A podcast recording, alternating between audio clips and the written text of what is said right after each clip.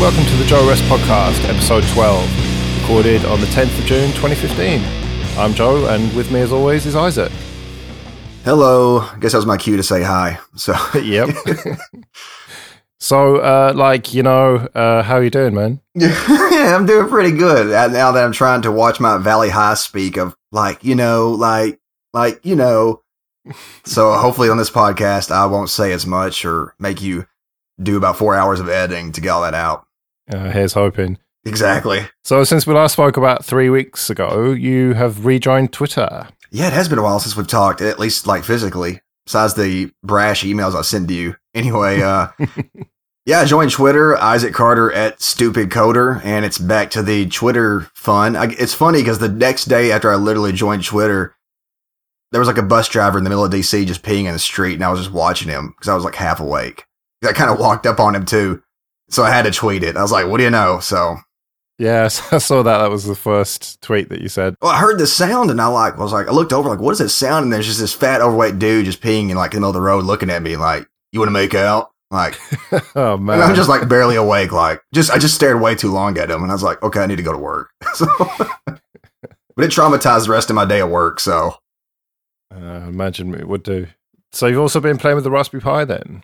Yeah um I guess since we last talked I bought one and I got the Model 2B or B2 it's not the Plus but it does the job and since then I've been like addicted to the thing. It's it's a lot smaller than I anticipated getting it, which is good. And the first thing I did was I put OpenELEC on there, and that worked out really well.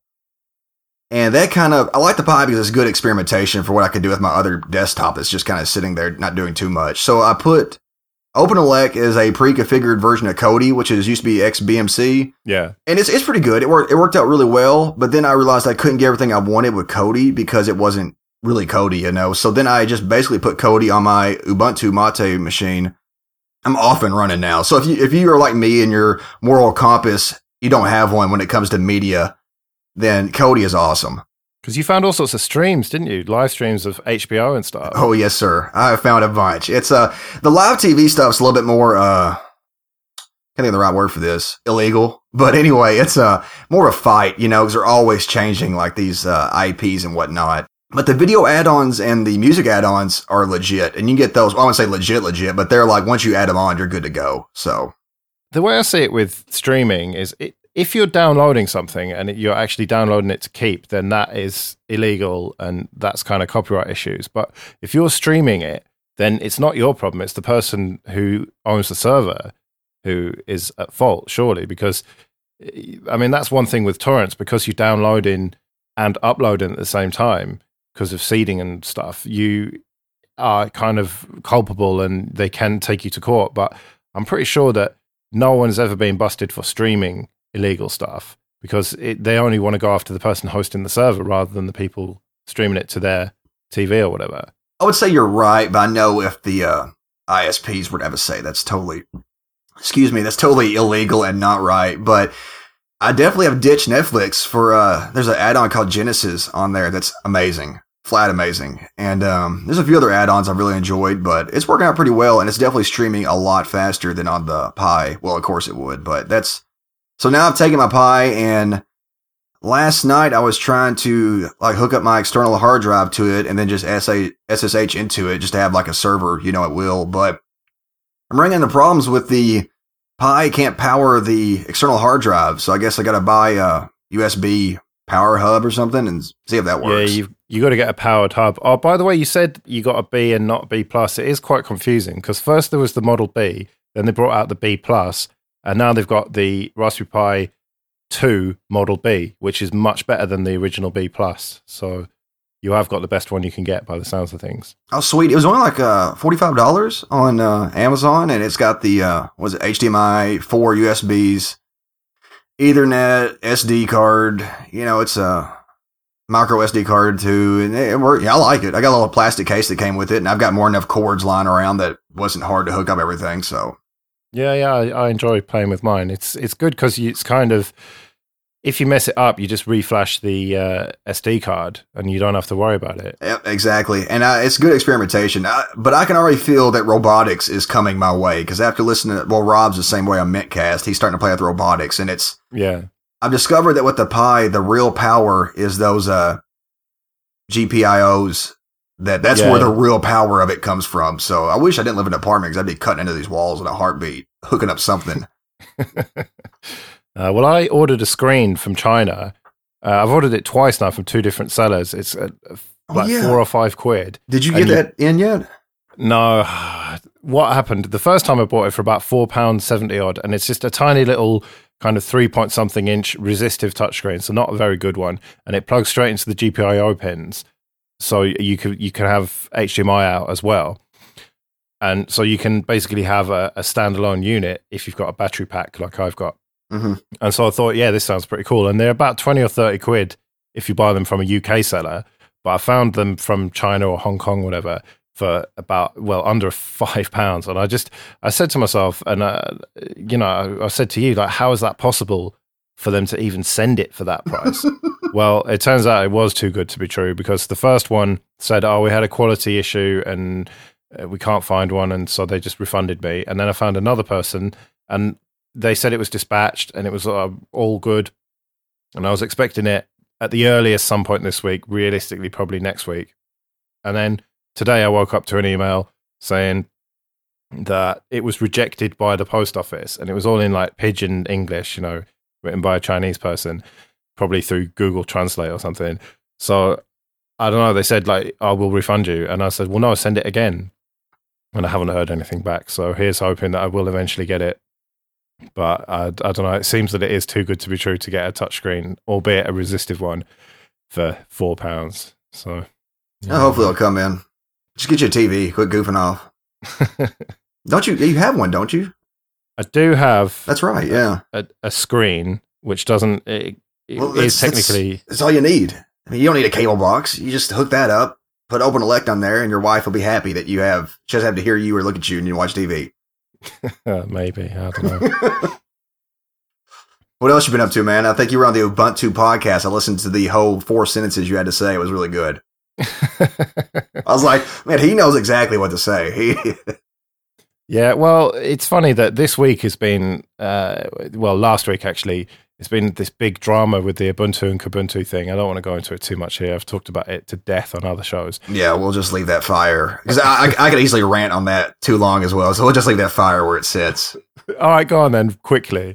Well, I put some comments down to Luddite's uh, email or the show, and some people slammed me for my comments. So, I mean, to each their own. You know, nothing wrong with that. But uh, I just feel like uh, Canonical is turning into Oracle. You know, they're maybe not as evil as Oracle for sure. But uh, your interview with Riddell was exactly what I thought he'd say. He just doesn't know what's going on, and yet Canonical's kind of. God, I don't. I don't know. It's a very. It's very weird because when I listened to the podcast, the Ubuntu one you were on, uh, Pope, had some you know, he had served on that committee and he had some just, you know, great points that I hadn't really thought about.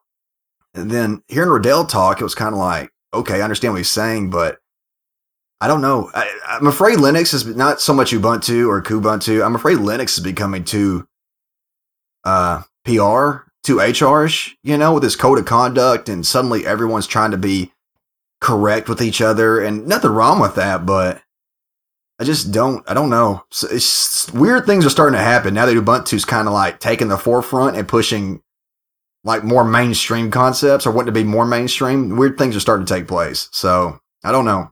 Yeah, it's all going a bit corporate, isn't it? Yeah, and I hate that like a lot. And I think that's what why we use Linux. You know, so Yeah. it's not corporate.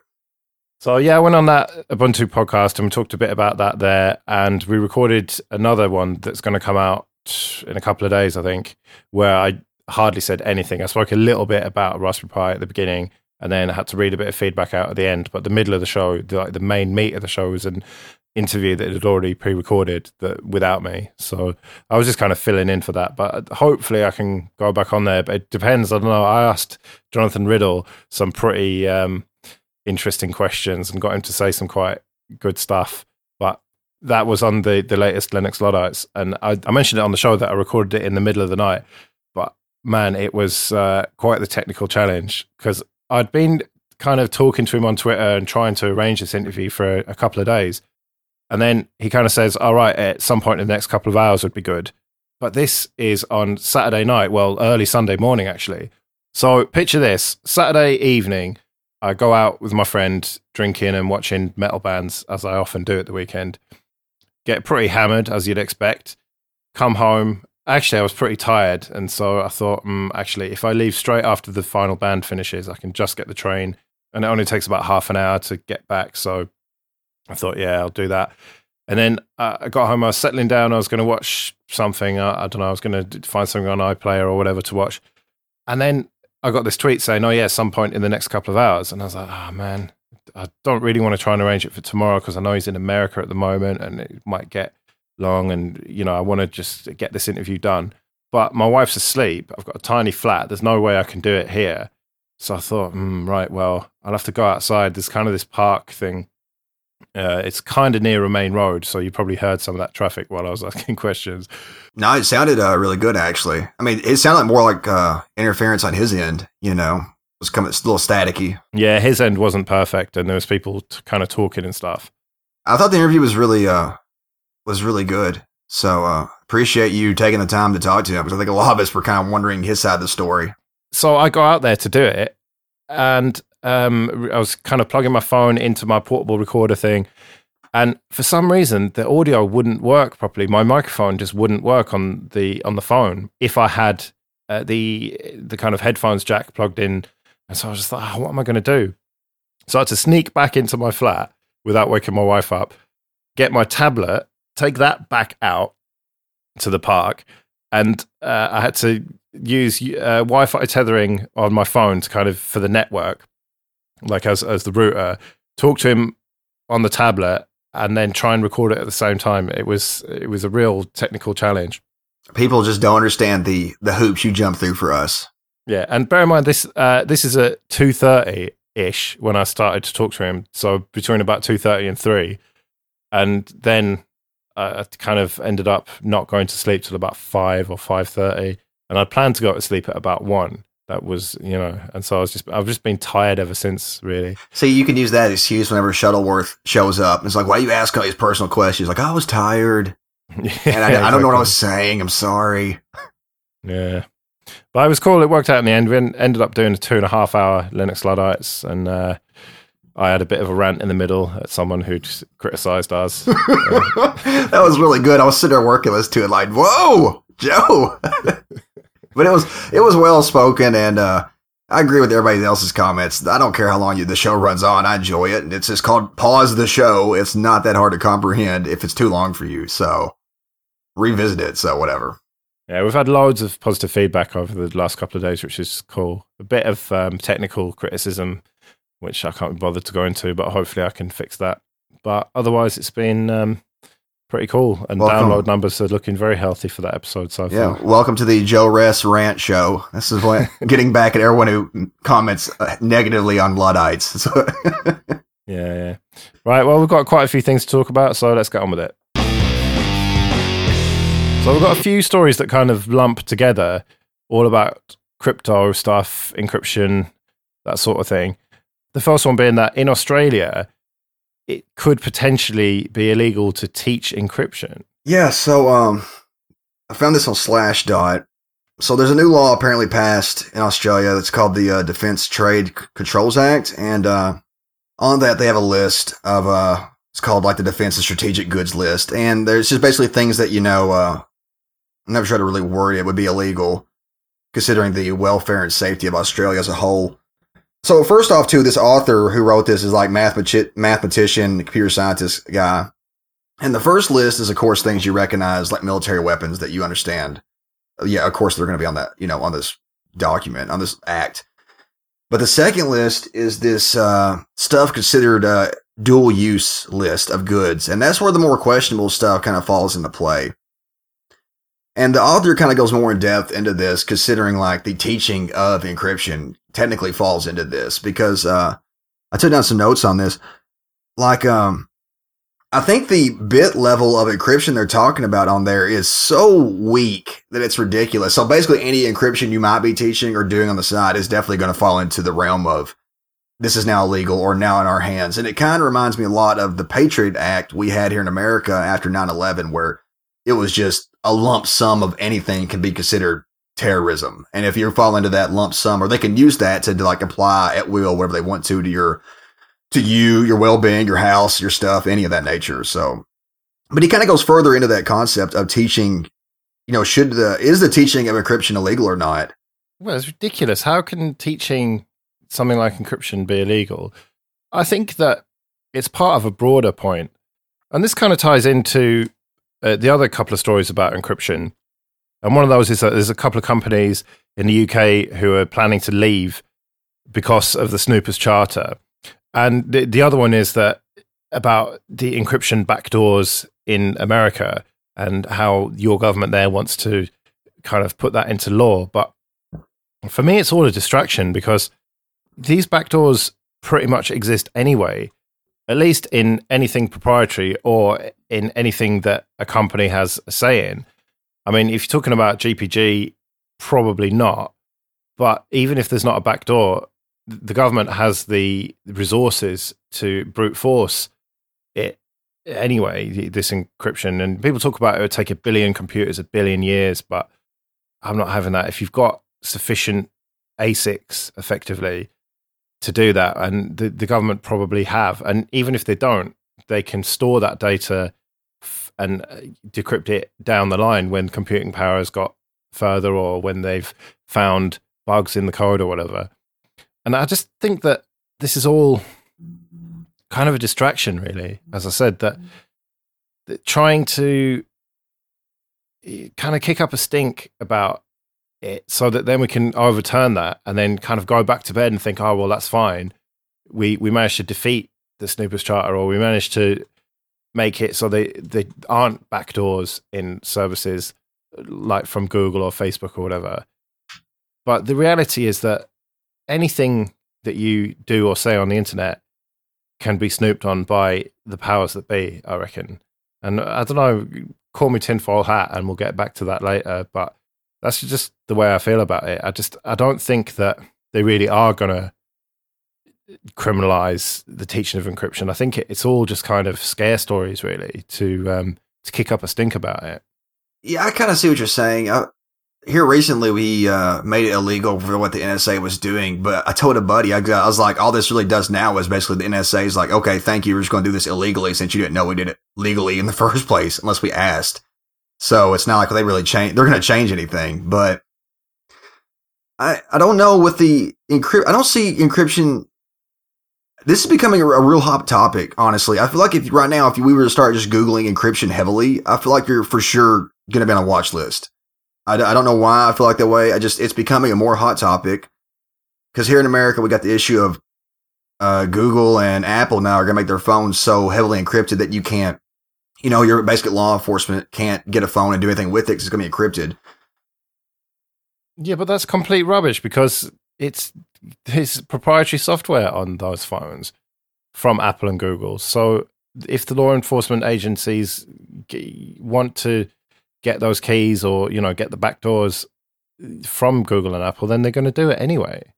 Yeah, I guess. I think the thing that's going on with that is Google and Apple aren't, you're not able, even if you were taking a court, it's not like they're able to crack it. You know, I guess maybe it's so random that they're just, that's what they're saying is like, hey, we've made it so encrypted that even we can't do it. Once it's, once it's encrypted, that's all she wrote. Like we don't have a key in house. We don't have anything in house. We made it so we had kind of thrown our hands in the air, so to speak. Yeah, well, of course they're going to say that, but that doesn't necessarily mean it's true. Yeah, that's a good point. I don't. Yeah, that right there, I have no clue whether it's true or not. Here's a question: uh, When I was writing up notes for this story and reading it over, let's say for the sake of argument that I created, I created an encryption algorithm that was so good that no one could crack it, and if I made that open source, you know, I mean, and I started teaching that to people, not even if I made it open source, but if I started teaching this to people, I'm really sure I'm going to get told by a few governments to stop doing this because no one's able to watch anything.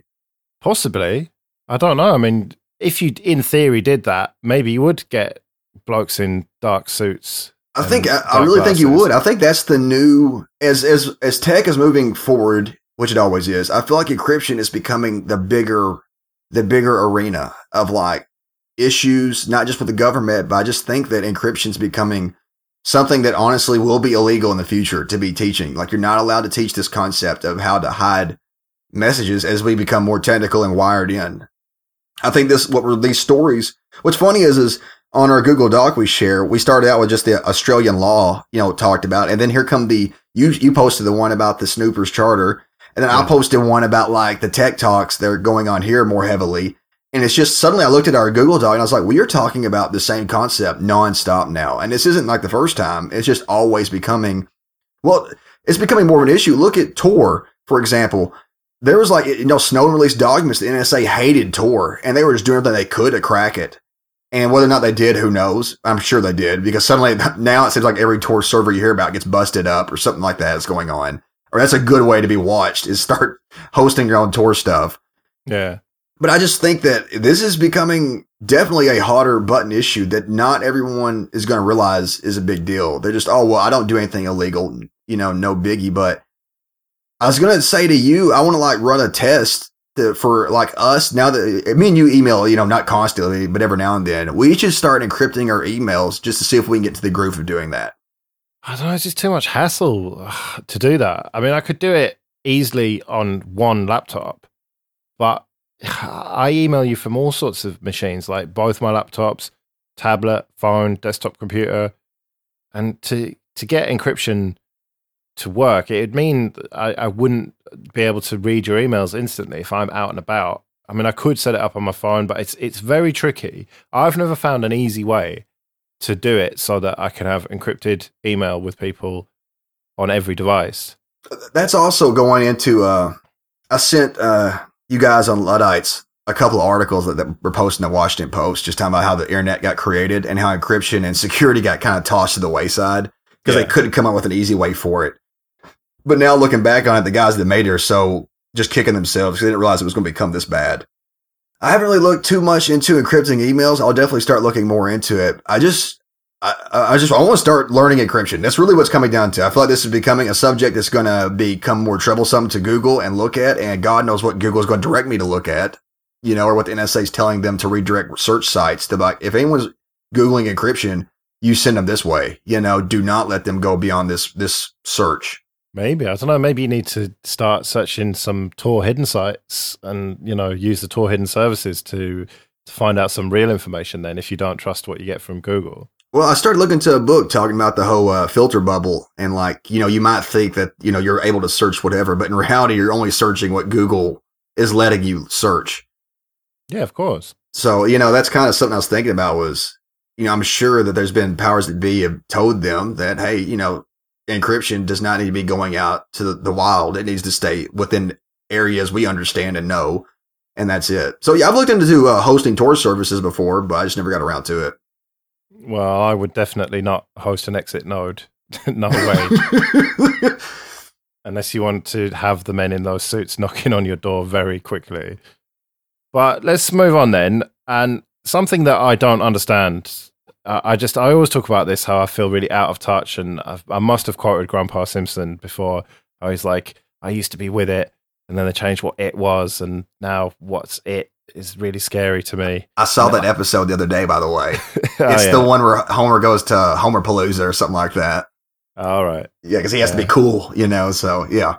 Yeah, but yeah, it'll happen to you, and that's how I feel about Twitch, basically, and this whole idea of watching videos or live streaming of people playing computer games. I mean, I find computer games to be quite boring generally, unless it's kind of multiplayer like sports games or like shooting your friends in the same room or online even. But I just don't get why anyone would sit there and watch videos of other people playing. and guess who's been doing that lately? So, so explain, defend yourself. Defend, defend myself. It's because I'm cool and you're old. That's what it is, Joe. So you're older than me. and so no, what happened was was I, so I'd read about Twitch in the past, uh, and in the past, I mean, like so many months ago, where Amazon bought it out, and uh, going with uh, my Raspberry Pi concept, when I pulled down OpenELEC and I was just you know, grabbing, you know, video add-ons. I grabbed Twitch and I did not realize what it was I had grabbed until I started looking into it. And I'm like, oh, this is that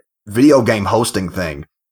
So defending myself back in the day, I, I love video games. I used to I used to play them all the time. Now I don't because I just I just beat them. They're just not fun anymore to me. I just destroy them. But me and a buddy, I've always enjoyed all the Final Fantasy series games and the RPGs. I've always enjoyed games like that, and sports games are fun. And any, any, I just enjoyed video games. I just don't have the time nowadays. I have a career, you know, and I need to get that going on. So I would always, I can easily watch someone playing a video game, and I guess that might go back to when I was a kid and arcades were still the hot thing, and I'd watch like Mortal Kombat 2 had come out, and I was watching people play it. And by the way, on Twitch, I love watching Mortal Kombat X because and this is my, my theory for why I don't mind watching Twitch. I enjoy games like StarCraft 2, Mortal Kombat X, The Witcher, any of the Elder Scrolls, any of those games, but I don't have the time to get good at them anymore. But if you're going to be really good at them and let me watch you, then I'm I'm all for it because for one, I I feel like watching TV in general, unless it's news, which even news is very questionable. Uh, I really just watch the weather and some sports and The Simpsons, but if you're watching any of that stuff, I feel like it's a brain drain. And I have to be at least working or doing something on my computer where I kind of multitask. So it's cool to have the TV on, but I can't just sit there and stare at it. I feel like that's pointless. So Twitch has kind of also filled that void because there's nothing on TV anyway. And it's not like I sit there and watch Twitch like religiously, just sit there, you know, eating popcorn.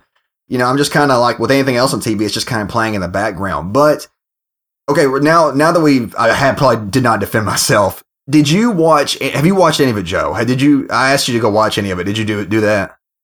I watched a minute or two, and I was just like, "What am I doing with my life?" You're like, these guys are so nerdy. Let me get my Raspberry Pi. This is. but anyway, yeah. what what did what did you watch? Uh, well, you told me to watch StarCraft, and I did watched. You, you watched a little bit StarCraft. What'd you think?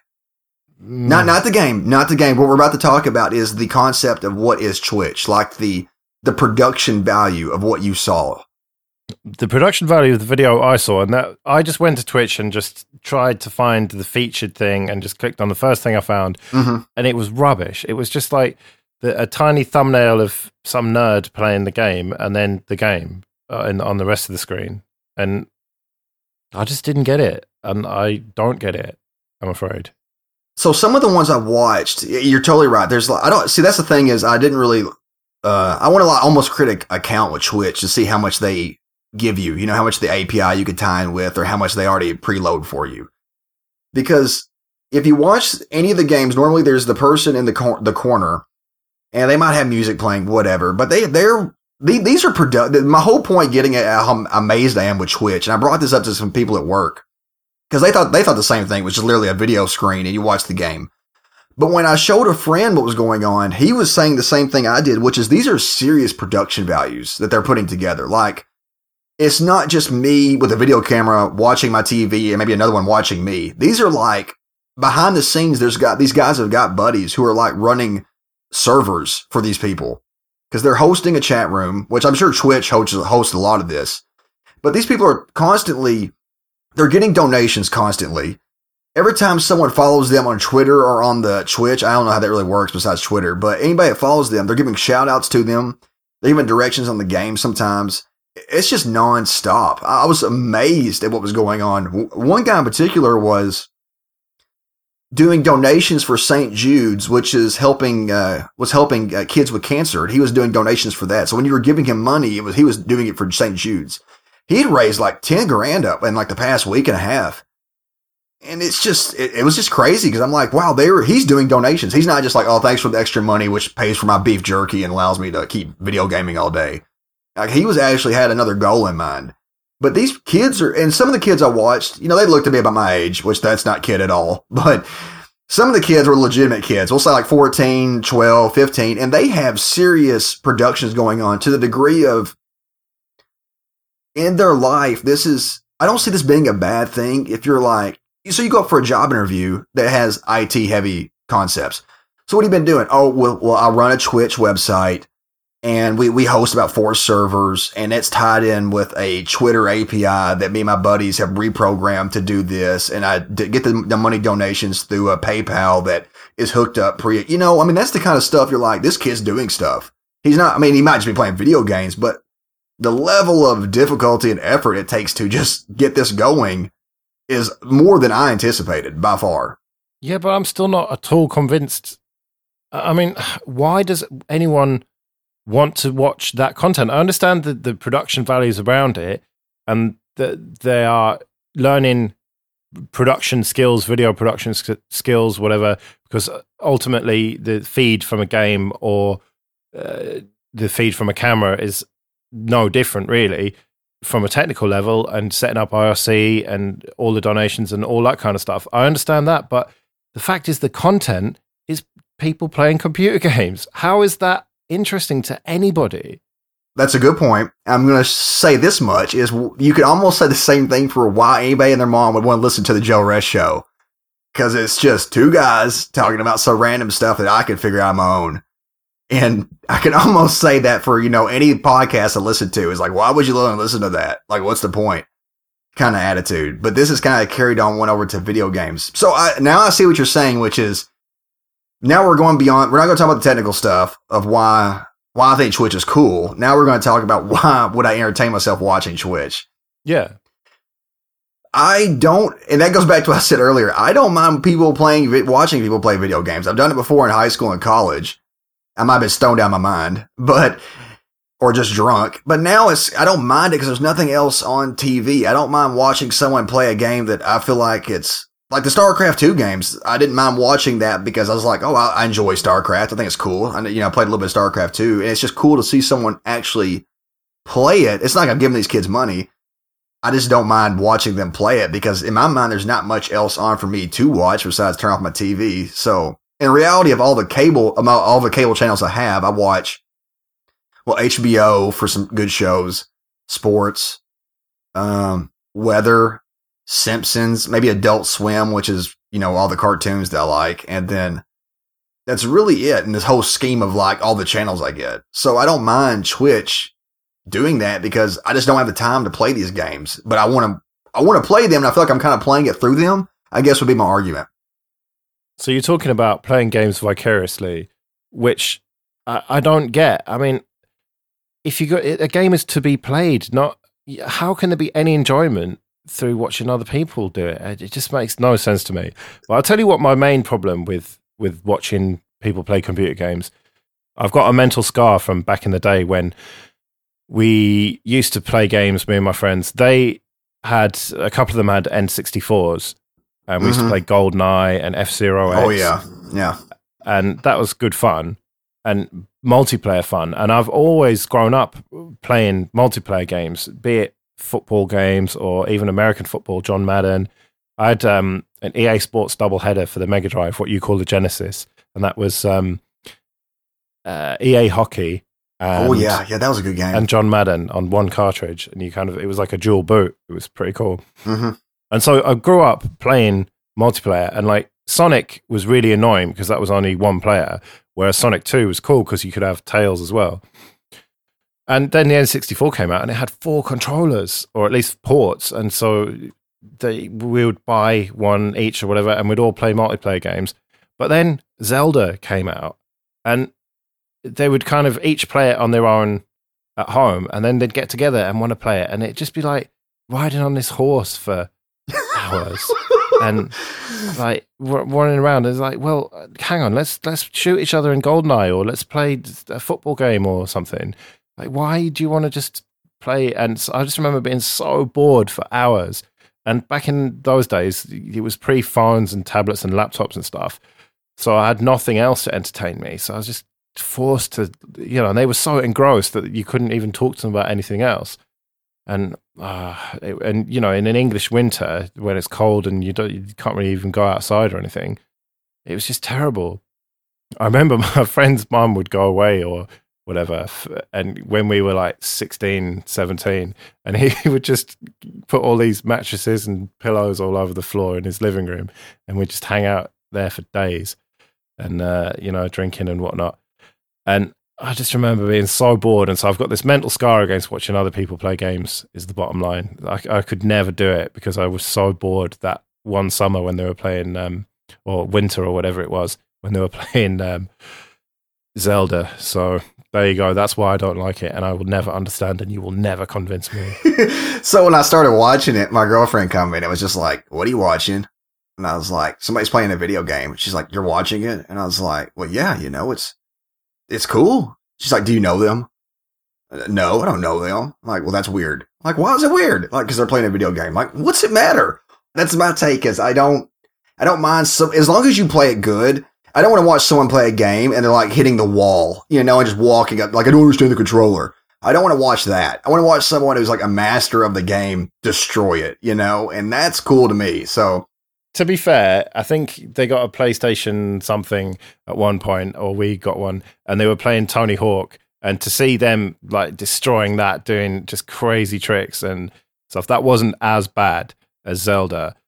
So I can kind of see that. Like, if you want to play a game and you're not that good, like, or, or even if you haven't played it, and to see people excelling at it, but again, five, ten minutes maybe, not hours and hours of it. I grew up like that where I didn't mind watching people play stuff. And then that carried over into the military. You know, watches my, my buddy play Grand Theft Auto in the room. You know, oh, that's always fun to watch someone play Grand Theft Auto. And then, uh, any of them. I don't care who you are. If you don't enjoy that, you're not a human. And, uh, then in Iraq, it was the same story. Someone had like San Andreas and we just, I could just watch that all day because the, the amount of stuff you could do. And that's another thing too. Games back then, I can't watch someone play like Tecmo Bowl or John Madden football from the Genesis all the time. That's just not fun. But the games nowadays are very in depth and you just try your best to, I mean, it's just the amount of stuff you could do. I'm always dumbfounded at it. You know, how far they could take it. The one guy I was telling you about was playing one game with the donations for the cancer stuff he kept saving the game. And if he realized he was at a point where it could have gone another way, he would save it and replay that point. And it was amazing because even he commented that he couldn't get all the combinations right, but he tried his best to. And he was giving us a chance to see each storyline play out. And that was really cool. Because I always feel like playing some games back in the day, I'd be like, oh, I realized I could have gone a different route. It's too late now. So he was kind of doing that. So that's kind of, I appreciate that. And that was kind of cool, I thought. Because games now are just, well, a good example. This is going to sound super weird, but Elder Scrolls Oblivion came out uh, about five years ago, four years ago. And I love the Elder Scroll games. So I'm sitting there playing it. It's a massive, the memory on that game is ridiculous for what it will remember. My buddy comes up and he's, he doesn't care about the game, but he's like, you should try and break it. And I'm like, okay, what do you want me to do? He's like, cause I already pretty much whooped the game. He's like, how about every person you kill, you take their pants? I'm like, all right, cool. Let's do it. So next thing you know, because you can buy houses and things, I have like hundreds of pairs of pants filling up these houses. And you could literally go all over the world and you'd find like towns just full of dead people without pants on. And it just the game remembered all that. And then if you saw anyone who had their pants on, obviously I didn't was I didn't kill them. You know, it only took the people who I killed's pants. And, you know, it's just that attitude of trying to break a game because I understand what goes into the coding behind the scenes. And I'm always curious as how far I could push the game to see what it can actually do. So I think it's cool because games nowadays are just w- way over in depth now. Fair enough. Well, I'm not convinced, I'm afraid. so I almost want to talk to someone like who likes my game, like Jesse. I'd almost want to see if he has checked this out because some of my gaming buddies do watch it quite a bit. So, and I don't game, but I don't mind watching it. So I'm just kind of curious on like a gamer's perspective what they think. Okay. Oh, Jesse was supposed to come on. He wasn't available last time. He was, I don't know, probably on Grindr or something. So, um, uh, we'll have to uh, see if he's available for the next one. I forgot to email him, but I'm seeing him um, Saturday, so I'll ask him if he's if he's up for it and if he's ever ask him. Be like, hey, Isaac wants to know if you watch Twitch, you know, yeah. and if, he'll probably be like, Twitch is cool. I don't mind it, you know. So I doubt it somehow, but you never know. Anyway, right, moving on. Then you posted a link to an article about e-waste. And it's not something that a lot of people think about or even want to think about. And that is that we have all these electronics and specifically with phones, really, for me, I'm changing my phone seemingly every year. And, you know, before long, the, we're just going to run out of the resources to make them. And we're just going to have these huge piles of just unused phones, tablets, laptops. And like now with Internet of Things, it just it's endless, isn't it? The Internet of Things, I, I don't have anything that's has anything to do with the Internet of Things. I personally don't want to go down that road. I don't not worried about it. I don't care if my refrigerator knows this or that. It just does not need to know this. But I didn't think about the so we'll get away from that though. But back to the e-waste, I didn't realize until you th- you think about it that it's almost like your car. the more online or the more I guess online is what we'll say it is. The more online my car becomes, the more the person working on it's going to take a heck of a degree to fix it. And it's natural for us, especially to throw away these electronics. And uh, that's what the, I think the article is trying to bring that to attention, which is eventually, say your fridge is like part of the Internet of Things, and if it if this sort if it sorts out due to like the electronics, like say the wireless card sorts out, you're more apt to just be like, well, throw it away. I'm afraid we'll be becoming the way we treat phones and electronics will become the way we treat appliances due to that. But I don't know about you. Me personally, I have accumulated a ton. I would say, e, I guess, e waste because when I first got out of the military and got into computers heavily, or started getting more into computers, I tried to do a little fix it, computer fix it shop. And I had a back bedroom that was full of nothing but just computer parts everywhere that people would give me and they just didn't know anything to do with. So eventually I would just go to the dump and just toss them. And then anytime I've moved, I've always, especially these, I had about three or four monitors that were huge, and I tried to throw them in a dump. Some guy caught me and got mad and demanded I take them to a recycling center. and I was like, okay. And so I take them to the recycling area they points me to, and it's just like uh, acres of computer monitors are there. I'm like, are you serious? Like, what are they? They're all just sitting outside, and like, what are we doing with this stuff? And that's that carries over to what I'm trying to do here lately, which is accumulate more laptops and put Linux on them to give to people who can't afford them because we treat them like garbage. Because, okay, right now, and I'll let you do the same thing, Joe. Right now in my apartment, I have, um, not going to count my work laptop. That doesn't count, but I have a personal laptop. I have another MacBook somebody at work gave me. It's about 10 years old that I've been goofing around with. I have a desktop computer. I have the Raspberry Pi now. I have my phone. I have my girlfriend's phone, which we're going to count phones because they're up there. I have my e-reader and I have another Kindle that's just kind of sitting to the side because it doesn't do as much as my e-reader does now. And then my girlfriend, I bought her a tablet last year for like 50 bucks. So that's that's nine items I can think of off the top of my head. Oh, and I have another now I forgot I have another laptop that needs its monitor replaced. So that's 10 items I I alone own in this home in this apartment. Sounds like a lot until you hear mine. I was going to say um, until you read off yours. Okay, so I've got the main desktop computer that we both use, uh, my wife's laptop, my main laptop, my second main laptop, my main test laptop, my Chromebook, my Mac, which I don't like to talk too much about, which is very old and doesn't run the latest version. It's just for testing. Um, two Raspberry Pis. Uh, two of them? yeah, the original one and the latest one. I, am not. I'm only laughing because I'm already trying not to buy any more of those, and they're too easy to get my hands on. Okay, so yeah. we're up to nine. You got two pies. What else? Uh, I've got my Nexus Seven. Okay. And so, old phones wise, yeah, you got to go through your old phones. I don't have any more of my old phones. Uh, they're all gone now, so I can't count them because they're not in my house. I've got my OnePlus One, which is my main phone. I've got uh, my wife's phone.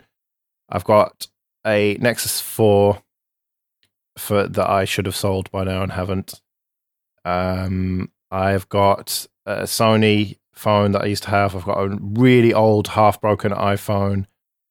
I've got oh my wife's old Sony phone as well. Here's uh, something we didn't talk about. I have a, two routers sitting in my closet I saw the other day. They're just hanging out. I forgot all about those guys. So I'm like, I don't even know about how many switches and hubs and routers I've accumulated to over the years. Oh yeah, I've got all sorts of that stuff as well. That's what I'm saying.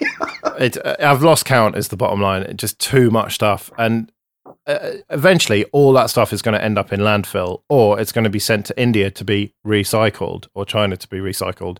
In other words, people get subsidies for taking that stuff and then they'll just burn it basically or bury yeah. it.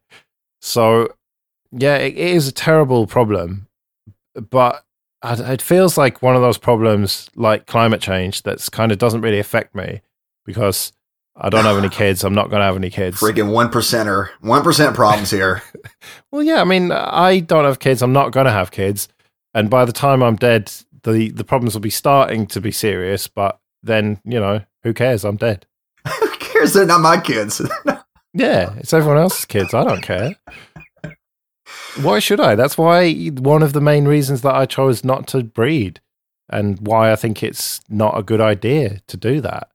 And why I look around and see all the people that I went to school with and stuff getting married, settling down. Okay, that makes sense. And then starting to have kids. And I'm thinking to myself, look around this world and you're going to bring kids into it. What is wrong with you? But that is a very. That's a whole other topic. We'll, we'll try. I'm, I'm staring at the weeds and I'm like, oh, I'm going to come back from that one. But yeah, the, suffice to say, we ought to think about this stuff, electronic waste, but no one does and no one cares. So it's a problem that people are going to care when we run out of the minerals and stuff, or rather, it becomes more expensive to mine those minerals that we need than it is to dig up the landfill of all these old electronics and try and extract them, you know, the, the minerals that we need and reuse components and stuff. Because, I mean, it, it, planned obsolescence and whatever it means that a phone that is good now, my OnePlus One is a decent phone now, but in ten years it's going to be a piece of junk, even though it, in theory, could still be working. T- ten years? Oh my god! Yeah, uh, that's the thing. Uh, you're totally right here because I brought I brought the article. I just wanted you know both of us just to kind of say out loud how much we we accumulate and how much we currently have on hand. And even when I was doing the computer fix it stuff, I didn't know what to do with all my stuff. I was trying to make, you know, I had fun soldering like a madman, trying to build some insane old Frankenstein computer. But besides that, I didn't know what to do with most of it. Most of it was just old, and I felt bad just throwing in the dump because I, I, just didn't know what else to to do with it. It was just I don't I don't know. It was.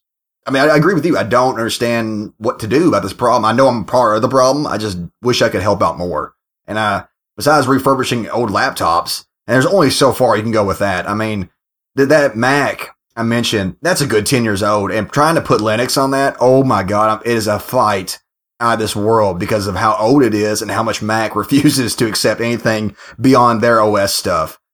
Really? And I mean, I've got a fairly old Mac and it's very easy to put Linux on it. The problem I'm having currently with the Mac and Linux is I guess I need a USB that's formatted with Mac software. I mean, uh, when I say that, I mean, it's like a, a Mac USB formatter instead of like a USB image writer that sits like a Mint to put the image on it. Because right now, anytime I try to boot up the Mac into any USB or anything with that has a, an image on it, it refuses to see it. I don't know why that is. So, I mean, if you want to send me some emails or any of our listeners know what's up, please let me know because I'd like to reuse it or give it to someone who can use it. Okay, well, I shouldn't admit to knowing about this stuff, but I do. So, how old is it? It's you say it's ten years. Does that mean it's PowerPC or is it Intel? Ooh, I don't know. I have to check on that one. It's got. A, I'm trying to think what uh, OS it's got on there. It's like a 10, 10 5, 8 maybe. Is that right?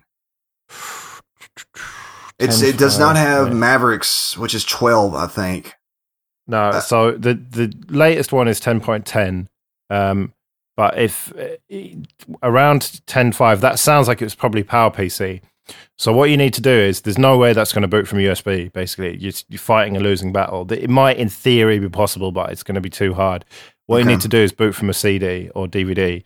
Okay, um, that's someone was saying that online. They're like, "Is it 10.6 or later?" Because like, if not, you're going to have a, there's a few problems you're running into. Yeah, and so your best bet is to try maybe Debian. I don't know. Actually, Ubuntu Mate has a PowerPC version. So that's what you need to do is you need to get the PowerPC version of Ubuntu Mate, burn it onto a disk, and then boot from that. Okay. And then then it should be plain sailing.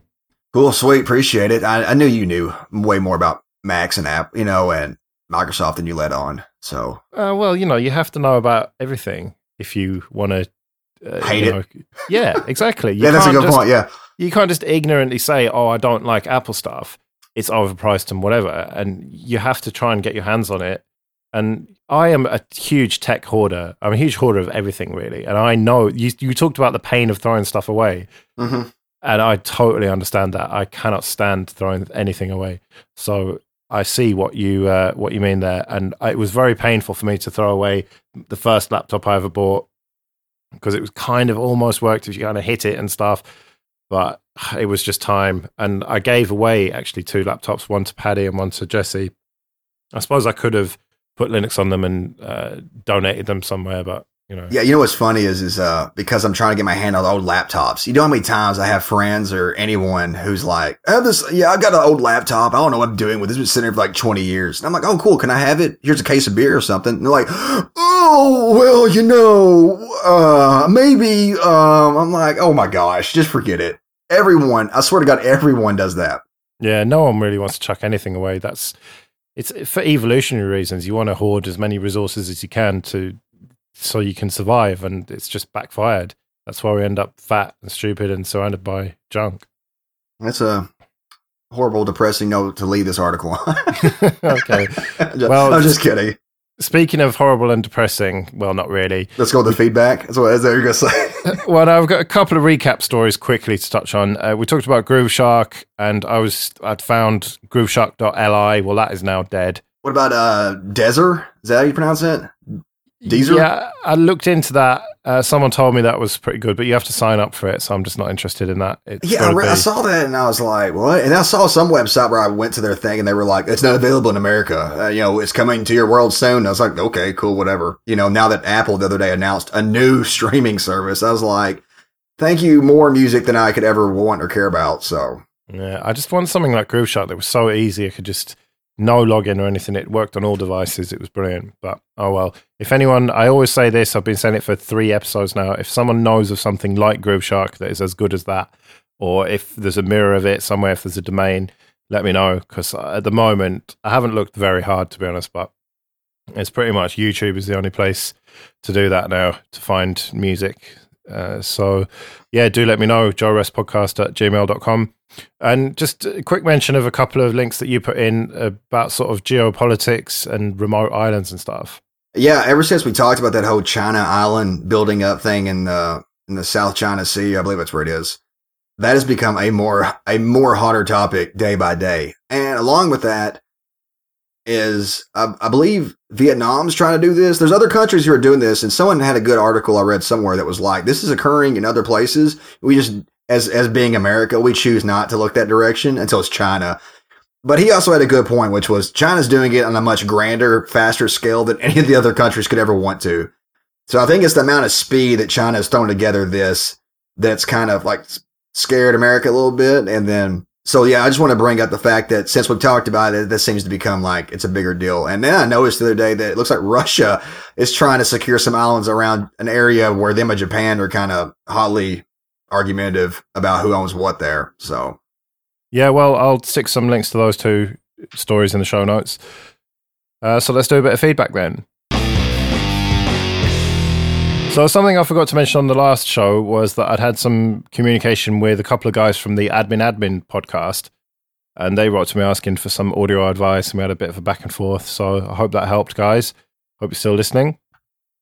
And Ronald Hook on Twitter said, I would think having a lifespan of 10,000 years would greatly increase one's chance of a violent death. And that's not something that we talked about or even considered when we you kind of posed that question. If you live for 10,000 years, the chances of, well, getting shot or, you know, a car crash or whatever just would go up to the point where that would probably be likely. Okay, you know, I guess that's a good point. I think about it. You know, I didn't didn't really think about that part of it. I, it depends, I guess, on what you're up to. if I spend the next ten thousand years watching Twitch, you know, I probably yeah. I'll probably be okay. But uh, I, yeah, yeah, that's a good point. I guess after at some point, it's just inevitable that you're gonna. I mean, you're gonna die. You know, I guess it's just it's gonna be non-violent or violent. So, I guess mm-hmm. that's I guess that's just no matter what, it's going to happen. But that's a really good point. Also, this is what got me uh, going on Twitter. When I saw that, you know, you know, there was some feedback on Twitter, I was like, you know what, I'll sign up. Why not? Ah, uh, well, well done, Ronald. You got him back on Twitter. Woohoo! Good job, Ronald. My life, a little part of me died. so Lee wrote a couple of characteristically long emails. Lee always sends really long numbered uh, emails, which is good to get. Um, so I'll just pick out a couple of points that he uh, brought up there, and it is a he, despite Isaac thinking it was a she.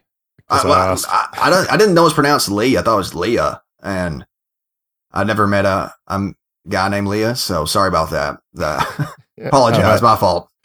Okay, so anyway, he said, I agree with your comment on drones. The general public mostly perceive them as cute and fluffy chaps, not cruise missile sized craft packing state of the art navigation, communication, and possibly ordnance. Ultimately, the only thing I see limiting their use is the need to deploy them relatively near to their targets. It's no use making a drone which can stay aloft for two days if it takes them one day to fly from the US to, say, the Middle East.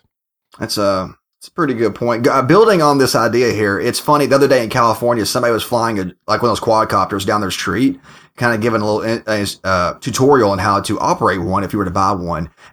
and some guy out of nowhere who's definitely I don't know if he lives there, but he's definitely not like one of their friends. He goes, I know, he, he just swats it down and breaks it. and they were demanding now that he pay for it. Is a good like I think twelve hundred or plus dollars. I mean, he's a pretty big guy that breaks it, you know, and they're just mad at him, but he's they're definitely not going to touch him. But it's kind of funny. I, I saw that, started laughing. I'll put a I'll send a link to you, Joe, so you can post that somewhere. yeah, and I saw um, on Hollywood Babylon this week they were talking about Enrique Iglesias, who at his concerts. He, yeah, that's right. Did you see that? He's, he yeah. has got drones, well, quadcopters flying around filming it, and he grabbed one and somehow put his hand into the, the propeller, and then he was like all bleeding all over himself and stuff. That was quite funny.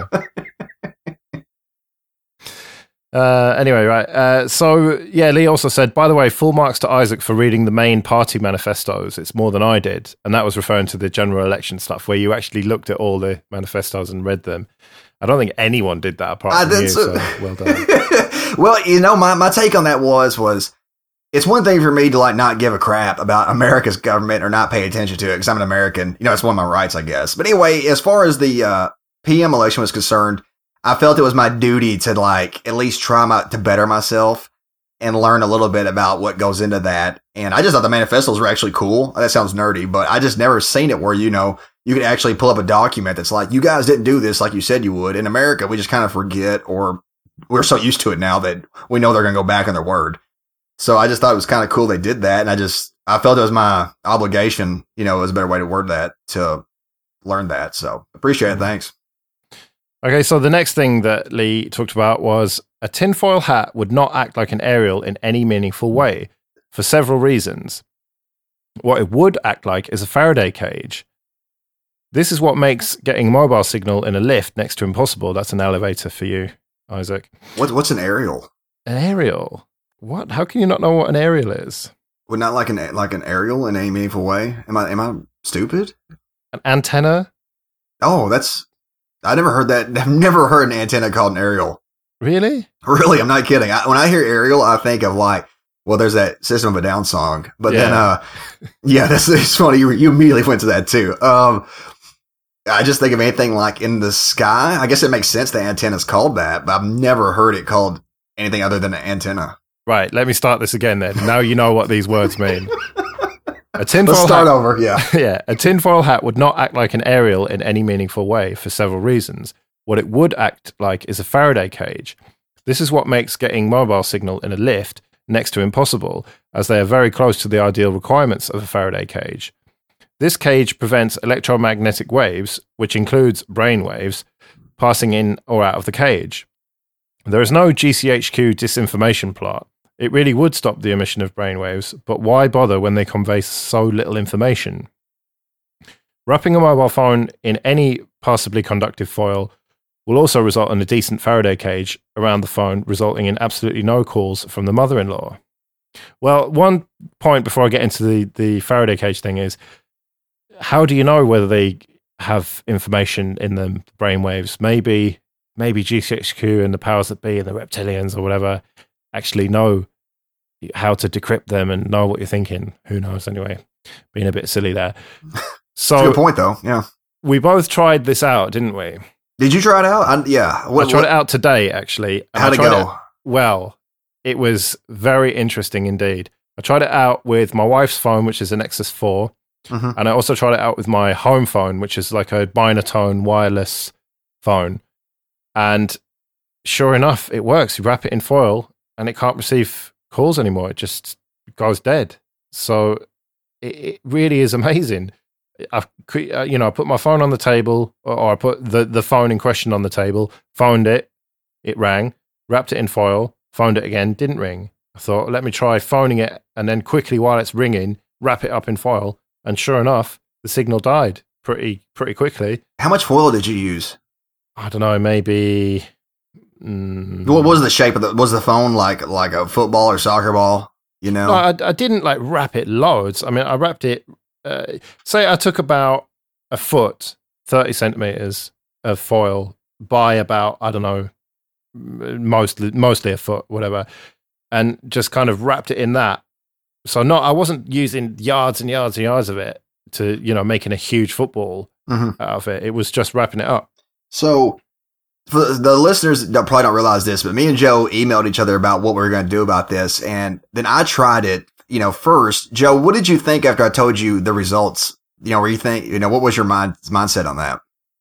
Didn't you say something like the signal just kind of dropped a little bit until you, uh, when you put it in just a bit of foil, but then when you wrapped it hardcore, that's when it stopped working. Yeah, so when I wrapped it the first time, I didn't really wrap it a lot. I, I barely just wrapped it and had a, a buddy of mine call me and it came through just fine. So then the second time, I, I really wrapped it and had a, you know, the buddy call me again.